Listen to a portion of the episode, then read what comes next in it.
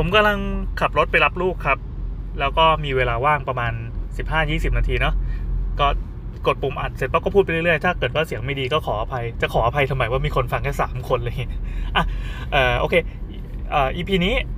เราน่าจะคุยกันด้วยเรื่องที่ออกอากาศไปก็ไม่ดีอะไม่แน่ใจว่าเดี๋ยวเดี๋ยวพอเล่าจบแล้วเราจะไปทวิตหรือเปล่า เพราะว่าเออเนื้อหามันก็มันก็คือการบ่นนะครับ เป็น just another บ่นลูกค้า episode again again again คืออย่างนี้ครับ ผมทำงานหลายอย่าง ถึงแม้จะหน้าตาเหมือนไม่ได้ทำงานอะไรเลยก็ตาม แต่ก็มีธุรกิจหนึ่งที่ไม่ค่อยได้เล่าให้ใครฟังก็คือผมมีงานสกรีนเสื้อยืดด้วยเออรับสกรีนเสื้อยืดเนาะแล้วก็เป็นน่าจะเป็นร้านแรก ๆ เลยมั้งเออสามารถเคลมได้แหละเพราะอันนี้เปิดมาเกือบ20 ปีแล้วอะเป็นร้านแรกๆที่รับงานออนไลน์เลย รับสกรีนออนไลน์แล้วก็ส่งไปรษณีย์ทำอย่างเงี้ยมาตลอด ปัญหาก็คือมันไม่ได้เปลี่ยนรูปแบบเลยตั้งแต่เมื่อ 10 กว่าปีที่แล้วเกือบ 20 ปีตั้งปี 2004 นะ ก็ทำอย่างนั้นมาเรื่อยๆจนถึงทุกวันนี้คือเมื่อก่อนจะใช้เว็บไซต์เป็นหลักแต่หลังๆ ก็ก็ไปอยู่ใน Facebook อะลูกค้า 100%ก็จะอยู่ใน Facebook ใช่ป่ะก็มี Google เข้ามาบ้างแล้วก็กดยังไงก็ต้องตาต้องต้องติดต่อผ่าน Facebook อยู่ดีก็จะเป็นการแชทคุยกันเออเดี๋ยวบอกก่อนว่างานเสื้อยืดเนี่ยเป็นงานที่เล็กมากนะครับ คือทั้งร้านอะมีแค่ผมกับลูกน้องอีกหนึ่งคน ซึ่งก็เลี้ยงเอาไว้หนุกๆอะคือ คือรายได้ของร้านอะก็ไม่ได้เยอะเหมือนเป็นทำเอาไว้ให้เวลาเราอยากสกรีนเสื้อเองก็มีเสื้อสกรีนเอาไว้ใส่เอง หรือว่าเวลามีงานอีเวนต์อะไรก็ก็ทำเอง คือก็จะเป็นเหมือนเป็นแผนกหนึ่งแล้วกันของร้านที่เป็นแบรนด์เสื้อผ้า แต่เย็บเสื้อผ้าของเมียนะครับ ก็คือจริงๆเราก็ทำมาด้วยกันนี่แหละ แต่คืออไอตัวตัวร้านสกินเสื้อยืดเนี่ย มันก็เป็นห้องหนึ่งแล้วก็ลูกน้องก็แชร์กัน เออก็หนุกดีว่ะ อืมเราเราไงดีวะ อะโอเค ก็เนื่องจากมันเป็นงานเล็ก ๆ ที่ไม่ได้ไม่ได้ใส่ความลงทุนลงไปเยอะเพราะว่าเรารู้สึกว่าถ้าจะทำไปสู้กับพวกบริษัทใหญ่ๆ มันเป็นธุรกิจที่มีการตัดราคากันอย่างรุนแรงไง แล้วเราก็เห็นการล้มหายตายจากของธุรกิจการสกรีนเสื้อเนี่ยไปเยอะมาก โดยเฉพาะช่วงโควิดเนี่ยเราเห็นเลยว่า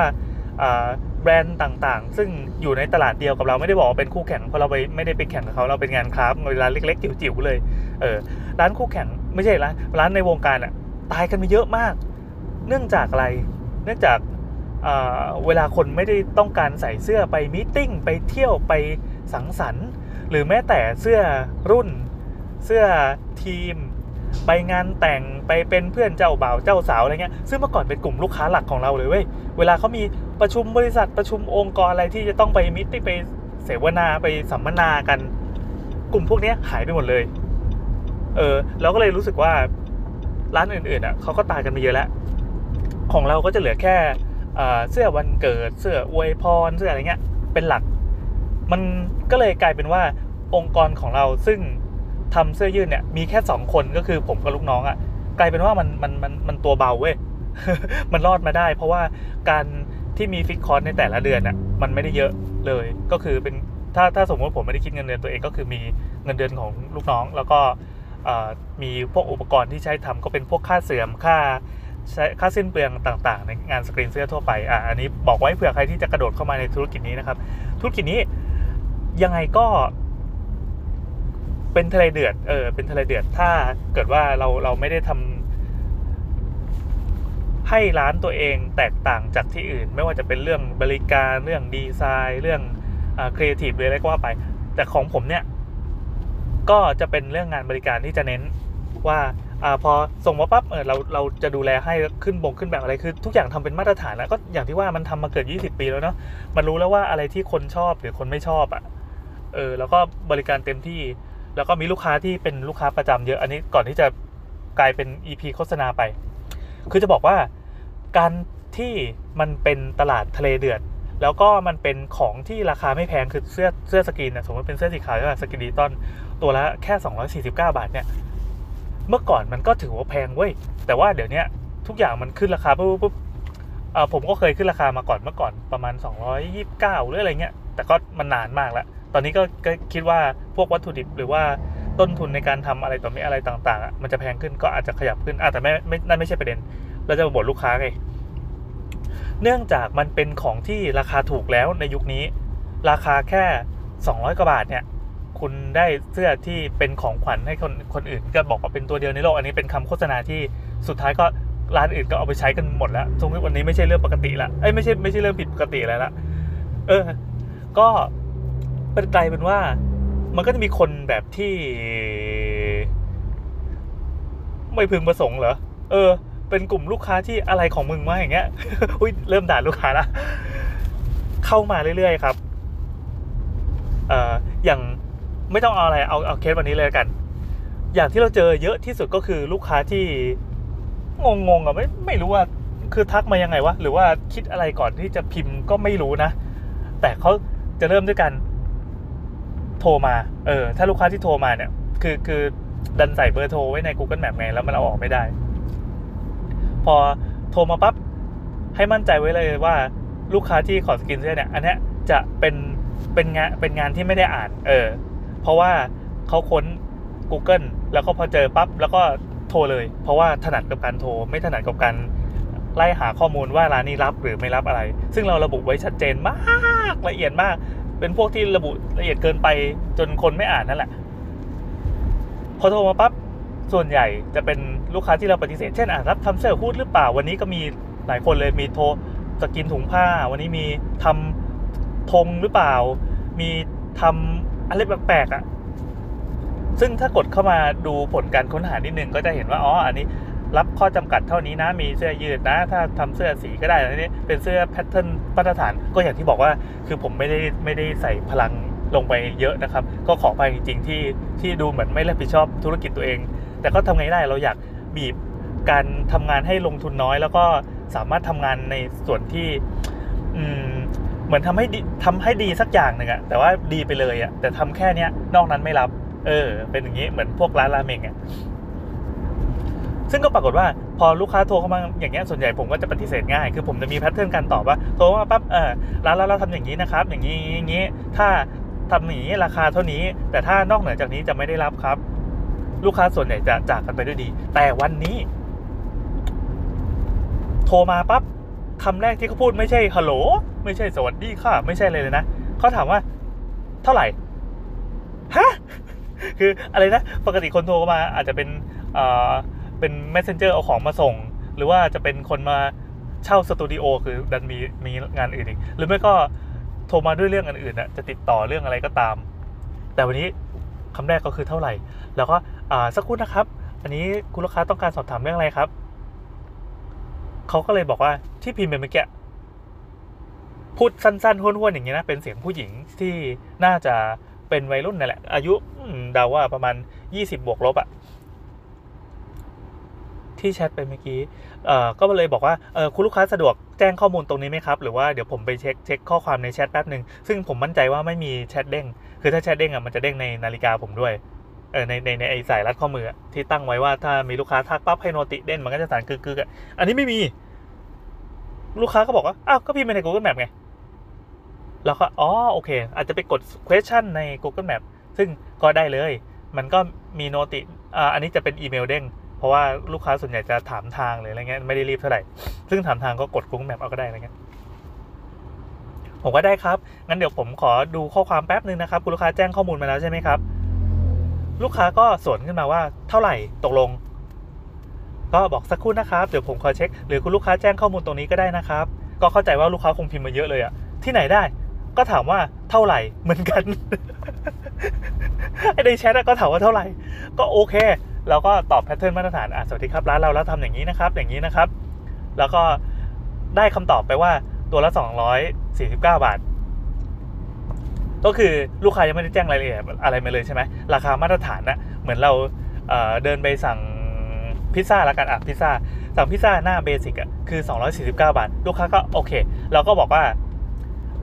คุณลูกค้ารบกวน ทักแชทมาที่ช่องทางนี้นะครับ แล้วเดี๋ยวผมจะแจ้งรายละเอียดไปให้คุณลูกค้าส่งลายเสื้อมาเลย แล้วก็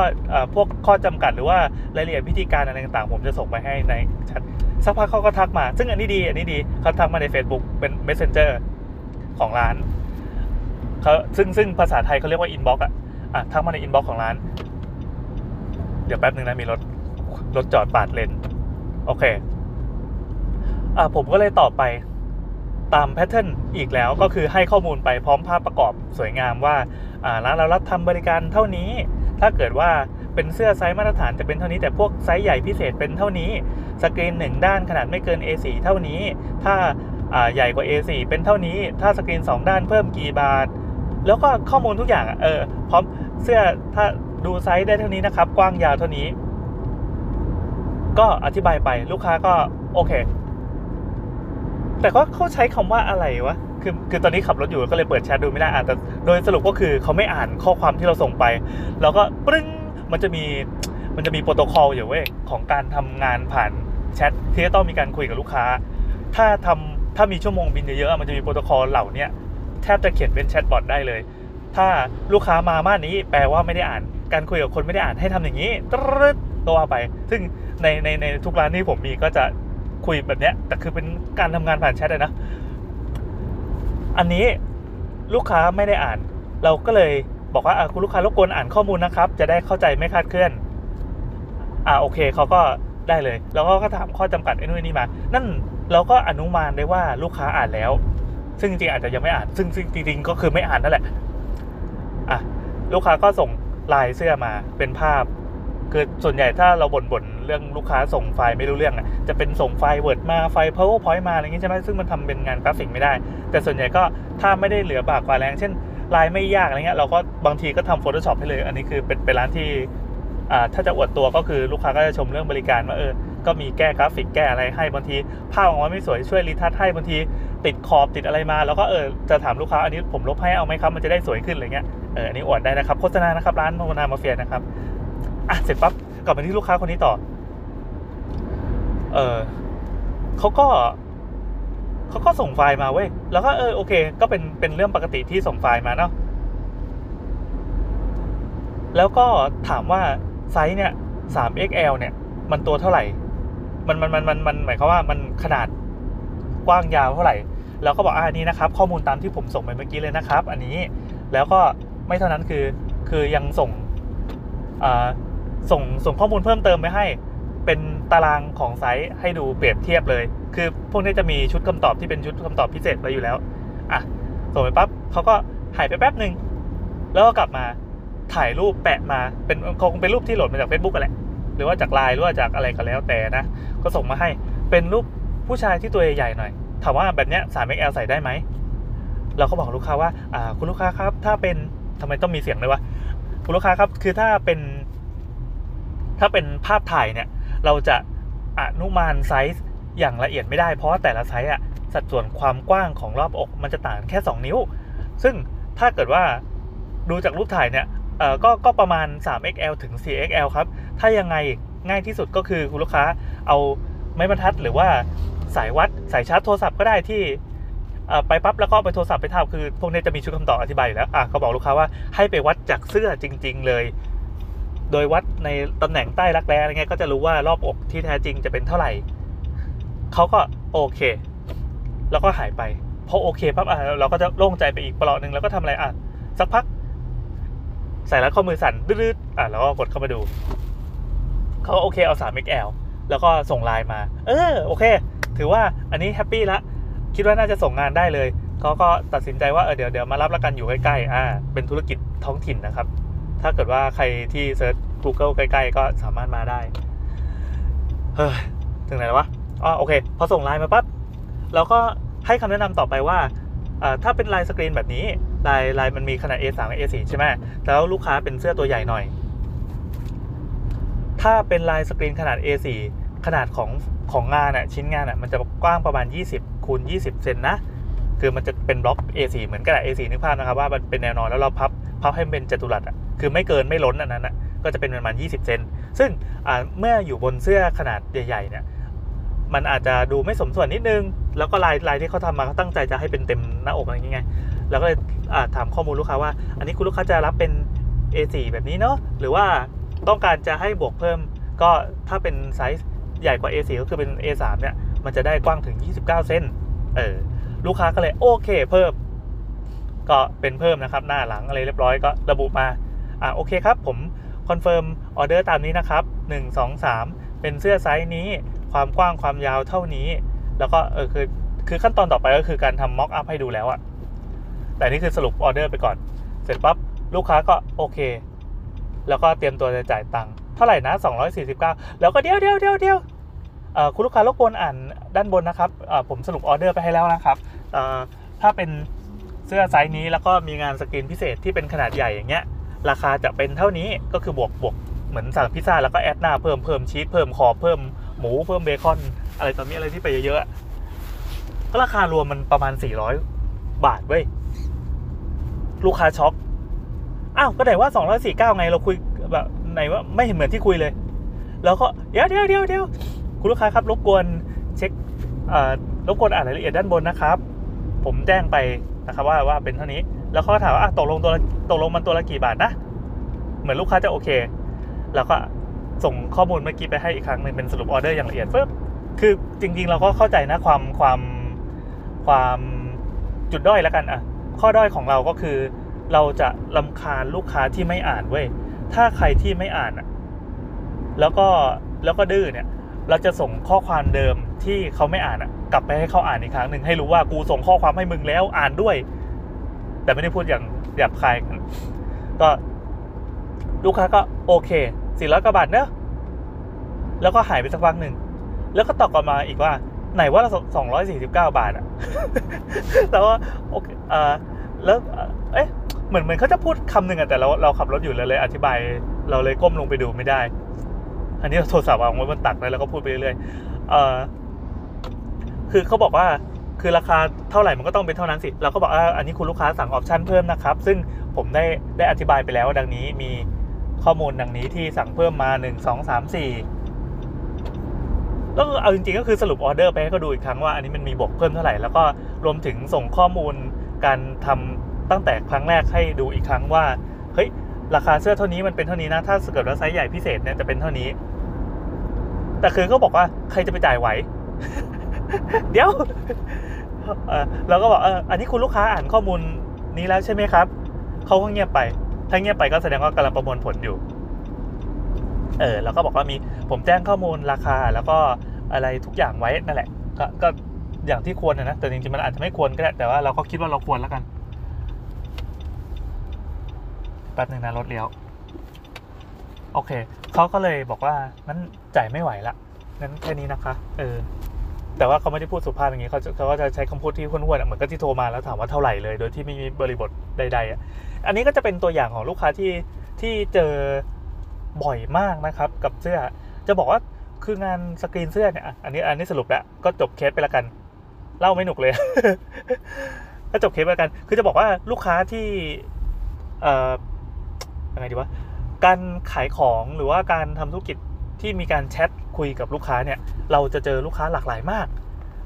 แต่ถ้าเป็นงานที่ที่จ่ายไม่แพงคือ1ออเดอร์มีมีเงินไหลเข้ามาไม่มาก แล้วก็จะได้เจอกับกลุ่มลูกค้ากลุ่มหนึ่ง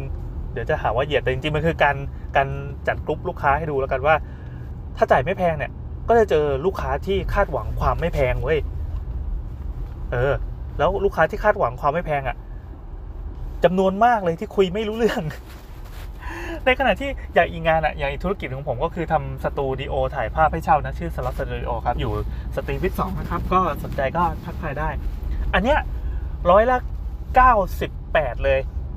เป็นลูกค้าที่คุยรู้เรื่องอย่างดี แล้วก็มีความเป็นมืออาชีพ เพราะว่าค่าเช่ามันแพงเออก็ค่าเช่าหลักพันนะนะ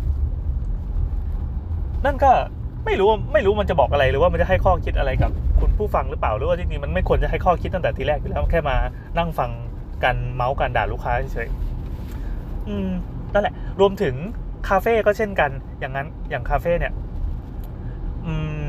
เราคุยกับกับหลาย ๆ ครั้งละเวลาคุยกับกับลูกทีมงานหรือว่าคุยกับน้อง หรือว่าคุยกับแฟนอะไรเงี้ย แฟนไว้เรียกแฟนไว้จริงๆก็คุยกับเมียว่า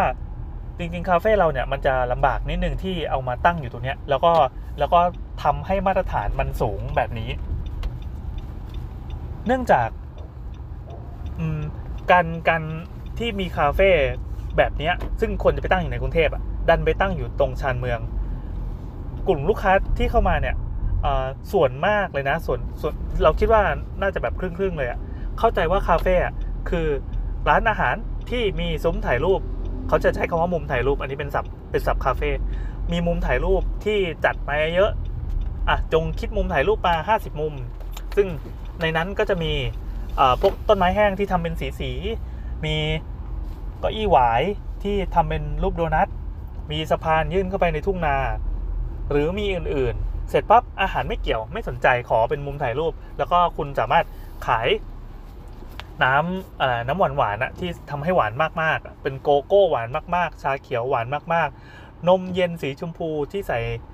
ใส่นมเยอะๆแล้วก็หวานมากๆ ทุกอย่าง ก็เหมือนกับเข้าไปถ่ายรูป เสร็จปั๊บก็อาหารจะเป็นอะไรก็ได้อาจจะเป็นเอ่อถ้าดีหน่อยก็เป็นสปาเกตตี้หรือว่า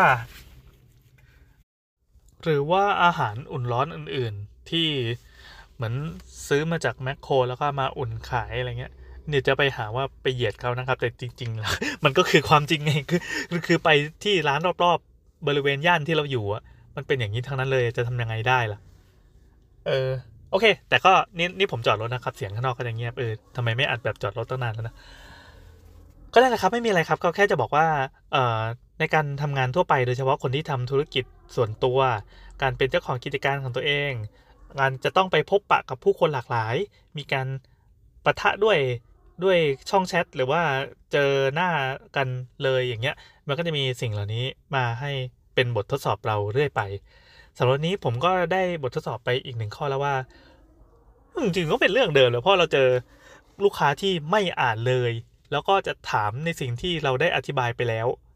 แล้วก็โชว์ความไม่อ่านเลยอีกครั้งหนึ่งแล้วเราก็จะปาข้อมูลเดิมกลับไป คือผมไม่เหนื่อยนะที่ที่มีอะไรแบบนี้เกิดขึ้นผมรู้สึกว่าเออโอเคในเมื่อถ้ามาเป็นอย่างเงี้ย ก็จะมีสองอย่างก็คือแยกทางกันไป เพราะลูกค้าก็จะแสดงออกมามาชัดเจนว่าเอออย่างเงี้ยอย่างเงี้ยเขาจะไม่เอาละเขาก็จะไม่ได้อุดหนุนเรา เราโอเคไม่เป็นไรก็เราก็ให้ข้อมูลแล้วก็จะ educate เข้าไปนิดนึงว่าเออคุณลูกค้ารบกวน แต่ใช้คำที่สุภาพกว่ากว่าที่อธิบายมินี่มากเลยนะ รบกวนอ่านข้อมูลที่ส่งทางร้านส่งไปนะครับเออคุณคุณลูกค้าจะได้ไม่เข้าใจคลาดเคลื่อนครับ แล้วก็เราก็ค่อนข้างให้ข้อมูลไปอย่างดี ดีในมุมของเราซึ่งอาจจะไม่ดีในมุมของลูกค้าก็ได้มึงจะพิมพ์อะไรไม่เยอะแยะแล้วก็มีภาพประกอบอันสวยงามหลากหลายอะไรเงี้ยกูแค่อยากรู้ว่าตัวละกี่บาท ซึ่งในมุมของลูกค้าเอ้ยในมุมของเจ้าของร้านก็คือ กูอุตส่าห์อธิบายว่ากี่บาท เพราะอะไรส่วนประกอบแยกไปให้อย่างละเอียดเลยว่ากี่บาทค่าส่งเท่าไหร่อะไรเงี้ยมึงยังจะถามอีก ครับ สิ่งเหล่านี้ทั้งหมดนี้สามารถแก้ไขได้ด้วย แพลตฟอร์มช้อปปิ้งออนไลน์ ซึ่งตัดการสนทนาใด ๆ ระหว่างลูกค้ากับคนขายจะได้ไม่ต้องมาทะเลาะกันแบบนี้ โอเค ผมมาถึงโรงเรียนลูกแล้ว จบแล้วครับ ไม่มีสาระอะไรทั้งสิ้นบาย